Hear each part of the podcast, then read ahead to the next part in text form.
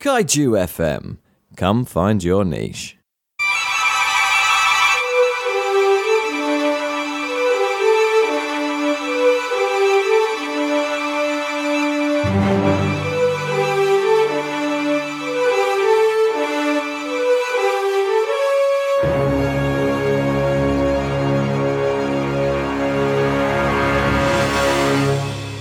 Hey, folks, and welcome to the next episode of a Prestige. I'll. Hey, folks, and welcome to the next episode of The Prestige, a podcast for film lovers by us, other film lovers. Each week we pick a film, we talk about that film, review that film, some of the ideas and themes that that kind of movie throws up. And uh, as always, we end the show with recommendations of further reading, further watching, if you will, movies inspired by or we'd recommend instead of this week's movie. But we always start the show with what else we've been watching and the other things or reading or listening to or generally enjoying about uh, media in the last two weeks now. So, Sam, is there anything that you want to particularly highlight that you've enjoyed in the last two weeks? Yes, well, it's it's three weeks now because, uh, well, the, the reason it's three weeks is the reason that I've actually got something to talk about. Um, it's three weeks because my house is in a state of flux at the moment, and it took me a while to get round to watching films. Um, and because of that, my wife and son have up sticks and decamp to somewhere that's less of a building site. And that means that I've been to the cinema. I've been to cinema twice since we last talked. Um, once was my mother-in-law and father-in-law uh, babysat for us very kindly, and I went to see the latest Star Wars film, Episode Nine, Rise of Star, Rise of Skywalker, which um, was very enjoyable. It was um, what you if you seen it, Rob. I haven't seen it yet. It, well, I'm not going to tell you. It, it was it was a, a solid film. It was kind of what you wanted the a Star Wars film to be, and also what you wanted the end film of a trilogy of trilogies to be. It was it was a bit cheesy in places and a bit predictable in places, but you that was kind of reassuring rather than annoying. So it was it was very enjoyable. And the second one, um, I went to see this time last week, which was the latest Sam Mendes film, 1917, which I saw, well, actually last Friday, so the day it came out. Um, and it was utterly brilliant. And so much so that, well, I, I read various articles about it online the day after, and then I read an article that was a bit sniffy about it, and I just stopped reading. Mo- mo- mostly when I read things I don't agree with, I think, well, okay, let's let's hear this out. Let's see what this person has to say.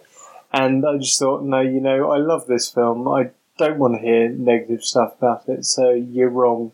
I'll stop reading you. I think it's it's a good sign when it comes to media and art that there isn't a right answer. No. So you haven't got to you haven't got to engage with the opposite side. They don't like it, fair enough. You do move on. He says as a uh, Ready Player One diehard fan. Um, th- there may be negative things to say about this, but the cinematography was amazing. Roger Deakins is a genius. Um, the direction was great. There was some George MacKay as the lead was brilliant, and I hadn't seen him before. Um, think he may have been in some other stuff, some TV stuff, but um, I haven't seen him on film. Um, and there were a number of cameos from um, people who are all in the trailer. Benedict Cumberbatch is in the trailer. Um, Colin Firth is in the trailer. Um, but it wasn't really about them because they were sort of three minute cameos. It was all about George MacKay and Dean Charles Chapman at the centre of the story, which is told in one long shot.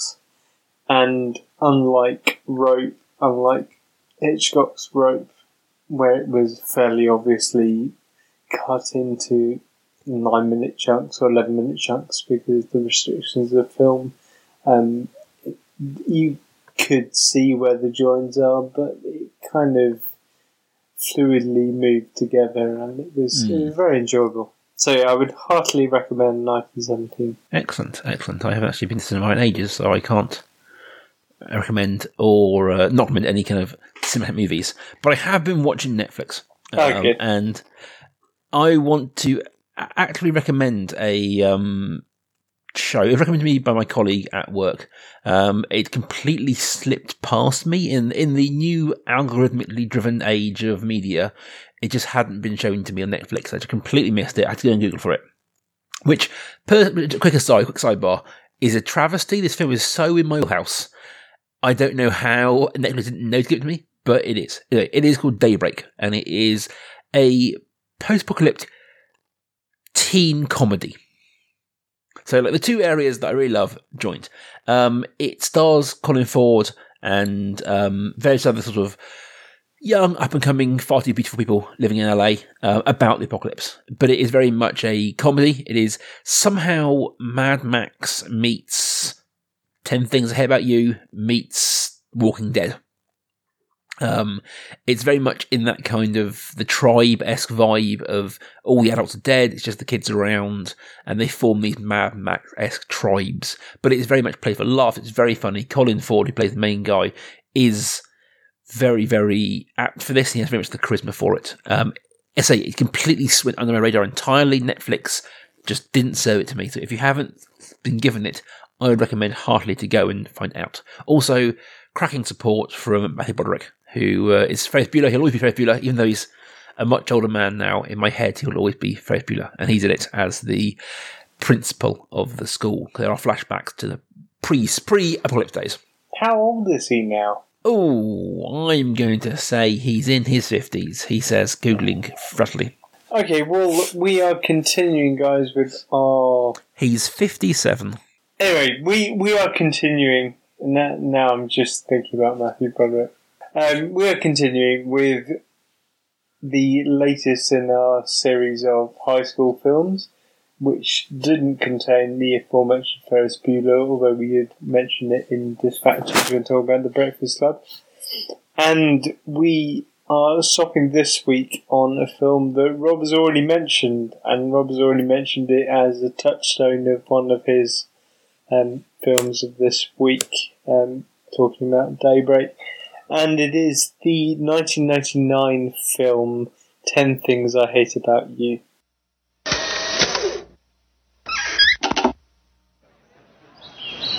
There's a difference between like and love. Because I like my Skechers, but I love my Prada backpack. Bianca Stratford is the most popular girl at Padua High. You're asking me out? I'm down. I've got the 411, and you are not going out and getting jiggy with some boy. I don't care how dope his ride is. Her sister, Kat, is something else entirely. People perceive you as somewhat tempestuous. Heinous switch is the term used most often.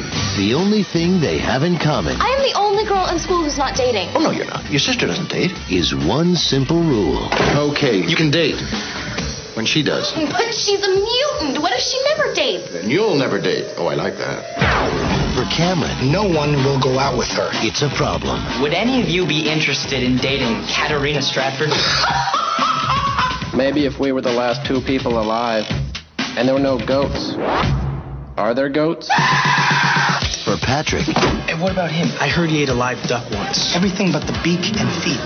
it's a challenge. So you two are gonna help me tame the wild beast. Absolutely. And for Kat. Kat. it's about time. Come on, think about it. Me with my arm around you.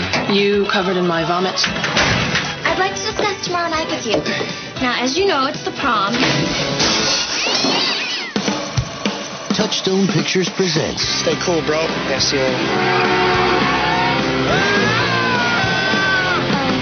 a story for every guy who's ever tried. You never give up, do you? Was that a yes? No! Well, then was that a no? No! Every girl who's ever hoped You're not as vile as I thought you were. This is not good. and anyone who's ever been taken completely by surprise. She kissed me. Where? In the car. You're concentrating awfully hard considering it's gym class. 10 Things I Hate About You.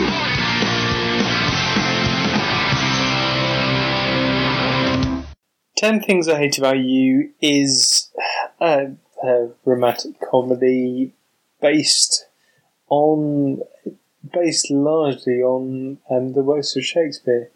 Um, it's billed as a modernisation of The Taming of the Shrew, it stars daughters um, Kat and Bianca, played by um, Julia Stiles and Larissa Olczyk. Olczyk? Olnek. I can't remember her name. Olnek, that's it. Um, and with support from Joseph Gordon-Levitt and memorably Heath Ledger. And it's it's sharp and it's funny, and I'm giving away my review of it, but it's it's a fast-paced um, film influenced by the TV of the time and the films of the time as much as by the works of Shakespeare. There are nods to Taming of the Shrew and other plays by Shakespeare throughout, but there is an awful lot of the contemporary late 1990s scene here, including um, appearances from actual bands sort of moving, the music moves from the diegetic to the non-diegetic or the other way round, culminating in a Leopard Clear cameo right at the end, performing the title track of the film.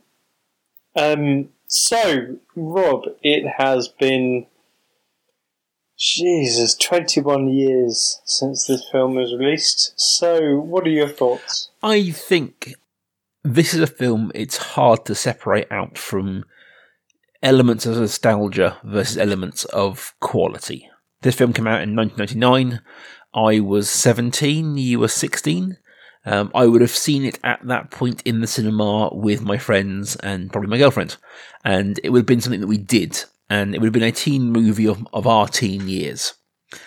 So it is often hard to separate out those movies and their level of quality, shall we say, against the memories of them. It's a, a running joke among me and Sam, and sometimes on this podcast, that about the movie She's All That, uh, that I maintain is a modern classic, and Sam thinks is basically tosh. And that is that is for me the pinnacle of, of that sort of experience of I can't separate out She's All That from my own teen experiences.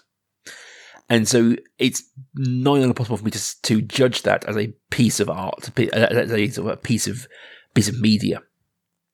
That all being said, I think Ten Things About You is a brilliant movie. I think that you've got some very, very good actors on the absolute cusp of stardom, particularly obviously Heath Ledger um, and Jason Gordon-Levitt.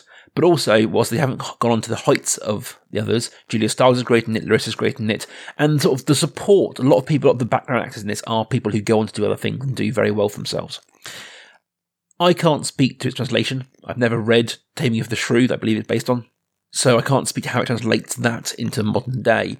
But I do think it's good. I think it is, it treads that fine line between, I suppose, harsh reality and over the top top pastiche.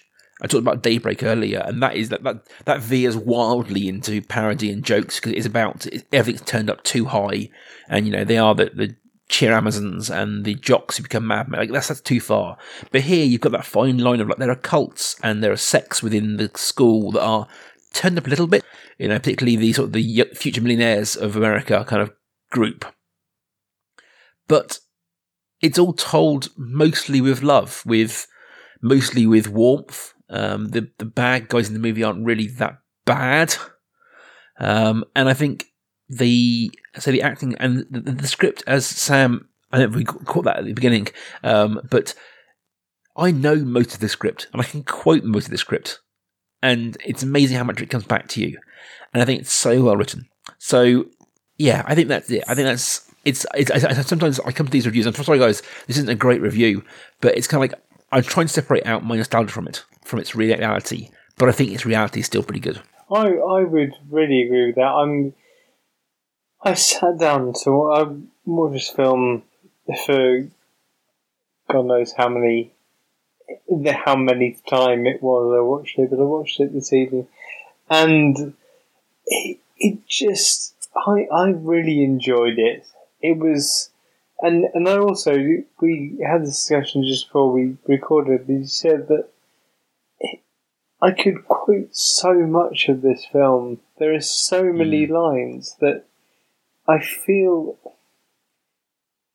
it's it's weird to. Um, I'm, I'm not going to compare. Well, I'm going to compare this to Shakespeare.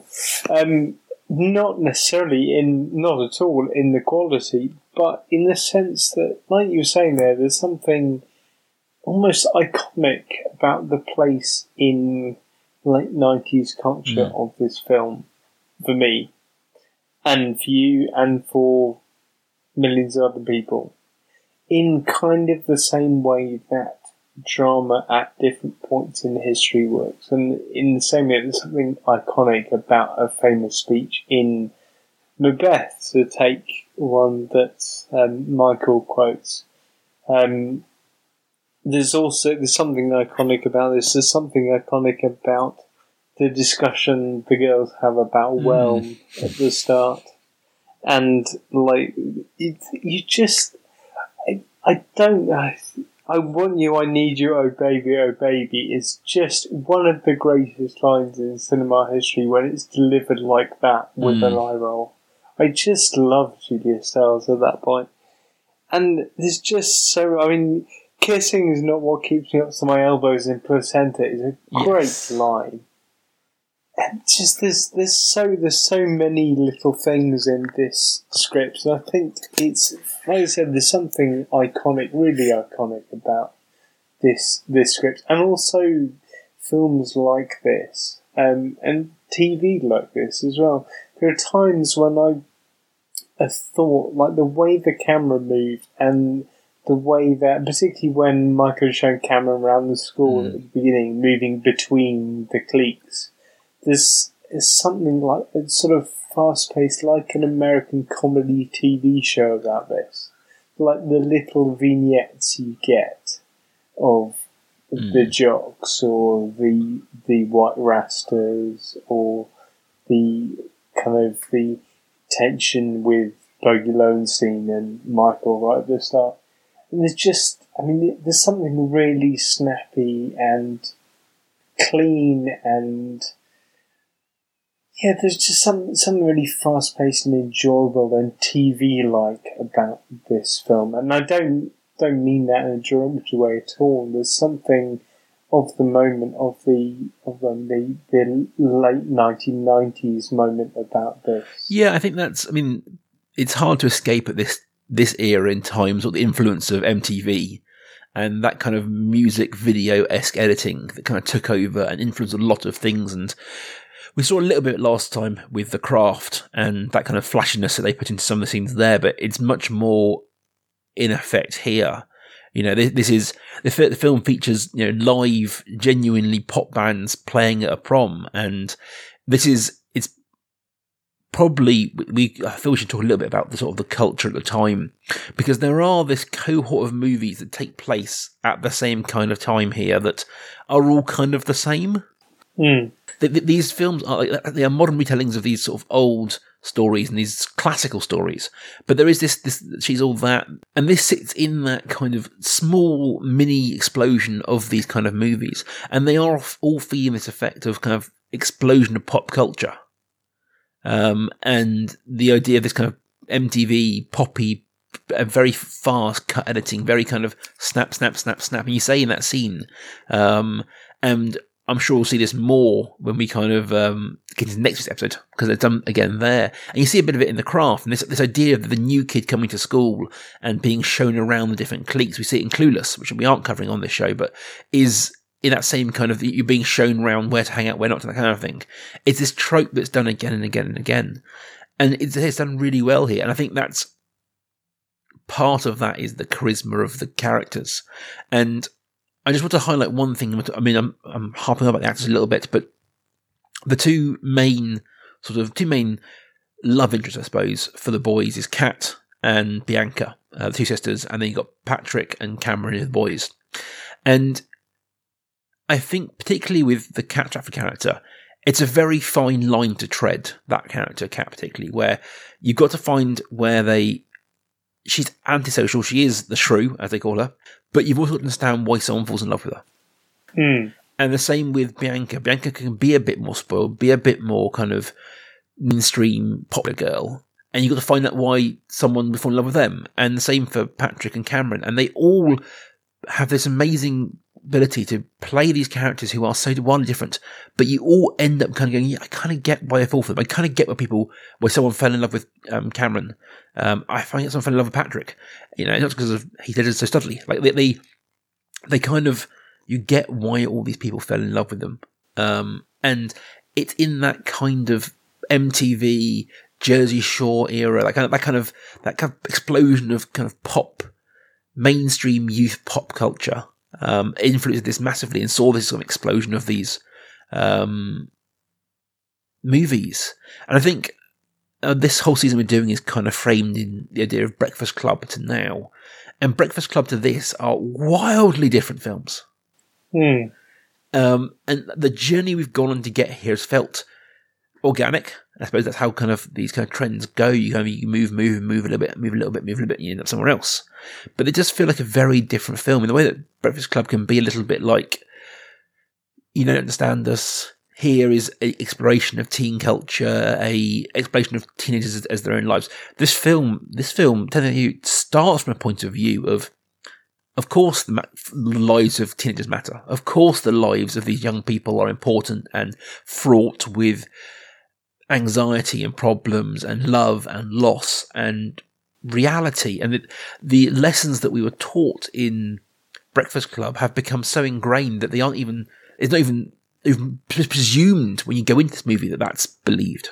I do think what's what's really good about this film, something that, that might get overlooked about this film, is that it knows it's it knows it is self aware to the extent that it knows it's a little bit ridiculous. Mm. And we see this in the episode with the English teacher. I mean, it's strange to me there there's so many scenes with English teachers in this season. But- Because you're so cool. It's because you, Oh, you, yeah, you, yeah, you Englishers, you're just the coolest. Yeah, that's it. Um, but the scene, scene with the English teacher at the beginning, when he says, I mean, Kat makes her stand and says something political about gender representation, and the English teacher says, well, oh yeah, it must be so difficult, and it makes a, a point about representation and black lives, and it's just, it's the filmmaker saying, okay, we kind of know that her the the concerns of all the teenagers in this film are a little bit ridiculous. They're a little Hmm. bit upper middle class, and everyone's privileged, and everyone. Overwhelmingly, most of the characters you see on the screen are white, and we kind of know that. So I did like that at the beginning with the English teacher saying, "Okay, there is a little more to this, but you know what? I it's the the filmmaker saying we kind of we kind of understand that." And it's something that you didn't get with um, Dead Poets Society. There was no acknowledgement of that. It was like a literally cloistered, separate, separated world that these boys were living in, and there was no questioning of the environment they were in. And it feels like there's a little bit of questioning, there's a little bit of pushback in this film. Probably Yeah, not I- enough th- thinking about racial representation, but there's still there's still a little bit of pushback there. Yeah, I think there's um it's hard with these films because you kind of in this day and age, if you put this film out, they're like, well, this is an incredibly white film. Like, It, it is in the 2020 culture we live in. It's an incredibly white movie. Um, it has some black characters certainly. It has some uh, sort of ethnic minority characters, but they are mm, side characters at best. They are um, supporting characters. It is really the tale of four white people falling in love, and their two white friends, and their white dad, and it is very that way, sort of not even forced. It's just it's just that way. If you look at the other movies of this era, Ten Things I Hate About You, Orange County, that kind of thing, they are also that kind of tokenistic approach to diversity. Hmm. And I think that's, I mean, it's not even problematic. It's just, it's regrettable. Um, but I don't think it, it takes away from it being as good a film as it is. It's, it's, it's as powerful a film as it is. Um, No. I think it. I mean, it's not even powerful is the wrong word. Just, just a good time. It's Yeah. a really good time. I mean, I, I feel I don't want to sort of pull back the curtain too much, guys, here, but like Sam and I always try our best to find something critical in the sort of more academic term of critical rather than just saying bad things about the movies we talk about. But sometimes movies are just a really good fun. Sometimes movies are a really good experience and they say fun and good things and they make you feel something. And for me, they, this film, I wouldn't say it made me nostalgic No, because I, I it made me nostalgic for like us as kids watching this movie. yeah, If you see what I'm saying, but because the film is so fraught with do they like me, do they not like me, and in many ways, sort of the machinations of teenagers falling in love, I can be a bit like with my you know, middle-aged head looking back and go, just just tell her, like it's not that hard. Oh yeah, I didn't. I see what you're saying. I didn't long to be in this situation at all. I don't No. feel nostalgic about that, but there is something about that, like like you say, all, all this dialogue that you you feel you know and you remember, Mhm. and you know, you feel what it was like to be yourself at 15, Yeah. 16, 17 when you're watching these films. And I'm I'm sure our lives were just as messy and just as improbable, but it's it's very strange thinking about the ability of the re- relationship side of stuff, and and being a dad now, being a dad to a daughter, um, seeing the dad character who I always loved as a kid. I've always found him very funny. But I'm like, my God, you're a terrifying adult. You're a terrifying father to these girls. um, it's it's it's horrendous things he does. Like it's sometimes you can't put films through the filters of how appropriate they are. You can just enjoy them for what they are. And for me, this is a film that evokes memories. It evokes thoughts of growing up with my best friend.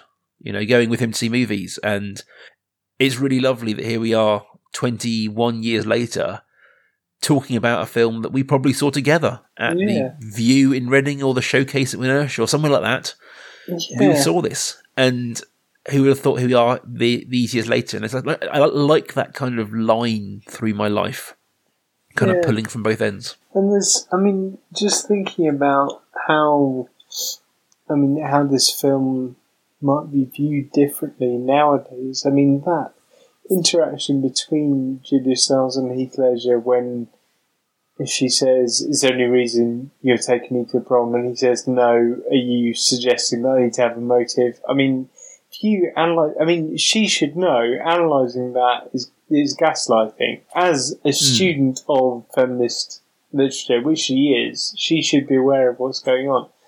And we look at her now, and you think, well, that's actually quite a horrifying moment. Yeah, Just like the father, like you said, the father is a terrifying human being. But Mm. you kind of